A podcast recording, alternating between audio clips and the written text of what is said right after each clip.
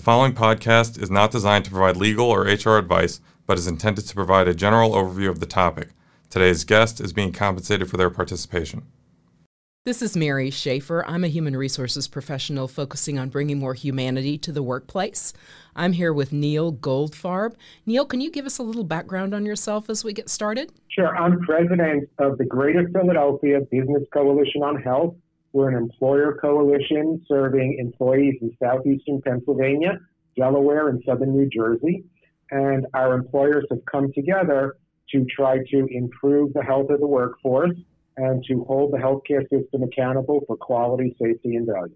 Thank you so much, and welcome to the podcast today. We're going to talk today about sort of the, the 101 of MS. And so, can you tell us what, what is the cause of MS? Well, we don't know exactly what the cause is. MS is an autoimmune disease where a person's immune system starts to attack their central nervous system. Uh, and this leads to uh, communication difficulties between various neurons in the brain.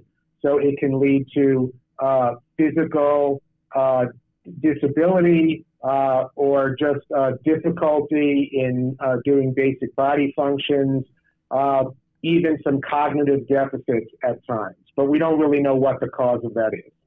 Okay, thank thank you very much. What is what is it in terms of physical implications for a person diagnosed with MS? Well, first, MS uh, has different impacts on different people. So uh, some people have more mild forms, and other people it can be very severe. Uh, it can result in difficulty walking, uh, difficulty sometimes uh, breathing, eating, swallowing. Uh, the to think about anything your nervous system controls, and as your auto your immune system attacks uh, your central nervous system, any of those functions can be impaired in some way. Can you tell me what the number of people diagnosed in the U.S. is and the average age of onset? That's a great question, Mary. Uh, a recent study in the journal Neurology said that close to a million people in the United States have MS. That's a much higher number than what we previously thought about prevalence. Uh, MS usually uh, is diagnosed between ages 20 and 50, so the workforce age, uh, but it can affect children, it can affect seniors. Uh, it is much more prevalent in females than in males, although both genders are affected. And uh, also, geography plays a role where people who live further away from the equator seem to have a higher prevalence of MS that may be related to something about climate or exposure to sunlight. What does the fact that it shows up in different people in different ways, what does that mean for optimal treatment? Yeah, it, it really is a very complex disease to diagnose and to treat. Uh, you know, we strongly recommend as a coalition when we're talking to employers uh, that they identify physicians in their market who are really MS specialists and that they figure out uh, how they can help get employees to seek out care. So once you have a diagnosis, you should be seeing an MS specialist if at all possible, if geographically possible. Uh, but part of the problem is in the diagnosis phase, uh, you may not know you have MS, and your physician may be puzzled by the symptoms you have and run all sorts of tests uh, before a diagnosis can be established. And, and the best way to establish a diagnosis is through an MRI, uh, where the damage to the central nervous system can actually uh, be visualized. And let's talk a little bit more about what employers can do. Sure. So uh, there are several things that we think are really important for employers to focus on. And I'll say at the outset that uh, employers don't necessarily currently put a lot of focus on MS because it's not what they're seeing as one of the major diseases in, in their workforce. So they have to start by recognizing that it may only affect a couple of people in their workforce, but as an employer, there are still things they can do to help that person. So the first thing is create a culture in the workplace where it's okay to talk about symptoms and not feeling well necessarily or, or needing some flexibility in the work schedule or some accommodations.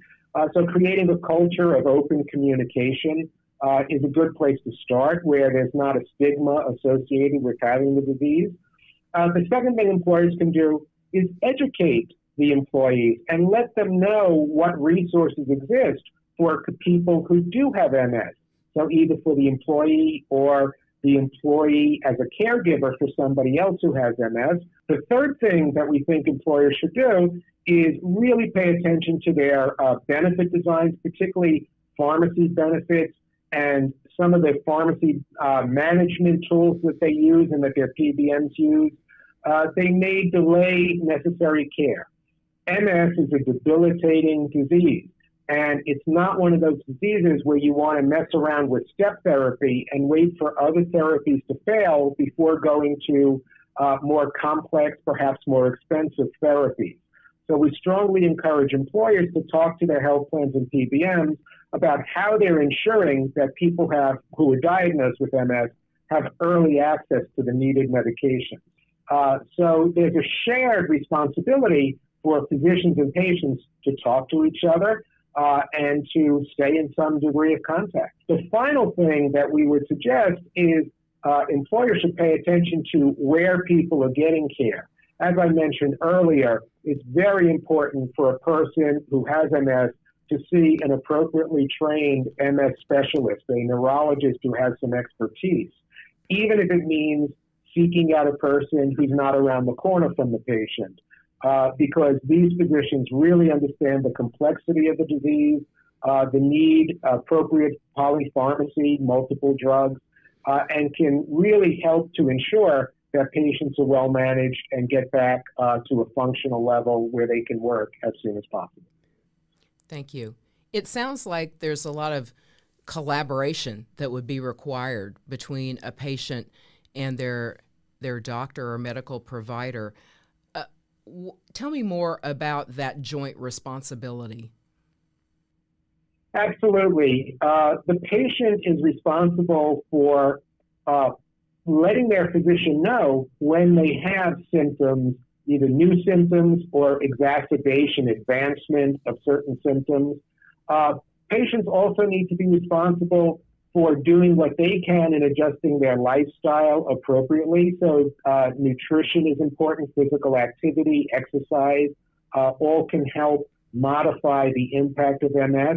And finally, patients need to be responsible for taking their medications as prescribed by their physicians and letting the physician know if they have any concerns about their medication rather than just stopping uh, taking it without talking to the physician. Uh, the physician also has responsibility for uh, knowing how to monitor the patient, how often to monitor the patient, how to assess adherence, uh, how to treat symptoms and flare ups of MS. It is, as I said, a very complex disease. Uh, so there's a shared responsibility for physicians and patients to talk to each other uh, and to stay in some degree of contact. So, Neil, it sounds like employers play a really vital role in supporting their employees with MS. I want to thank you so much for your time that you spent with us today. I've enjoyed the conversation. Thank you, Mary. I appreciate the time as well. Thanks for your time today.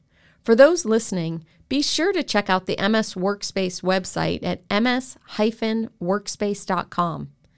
There, you'll find resources that can provide additional support to employees in your organization, as well as a very unique MS estimator tool that can help give you a sense of the impact MS may be having on your company right now. So visit that MS Workspace website, and thanks again for listening.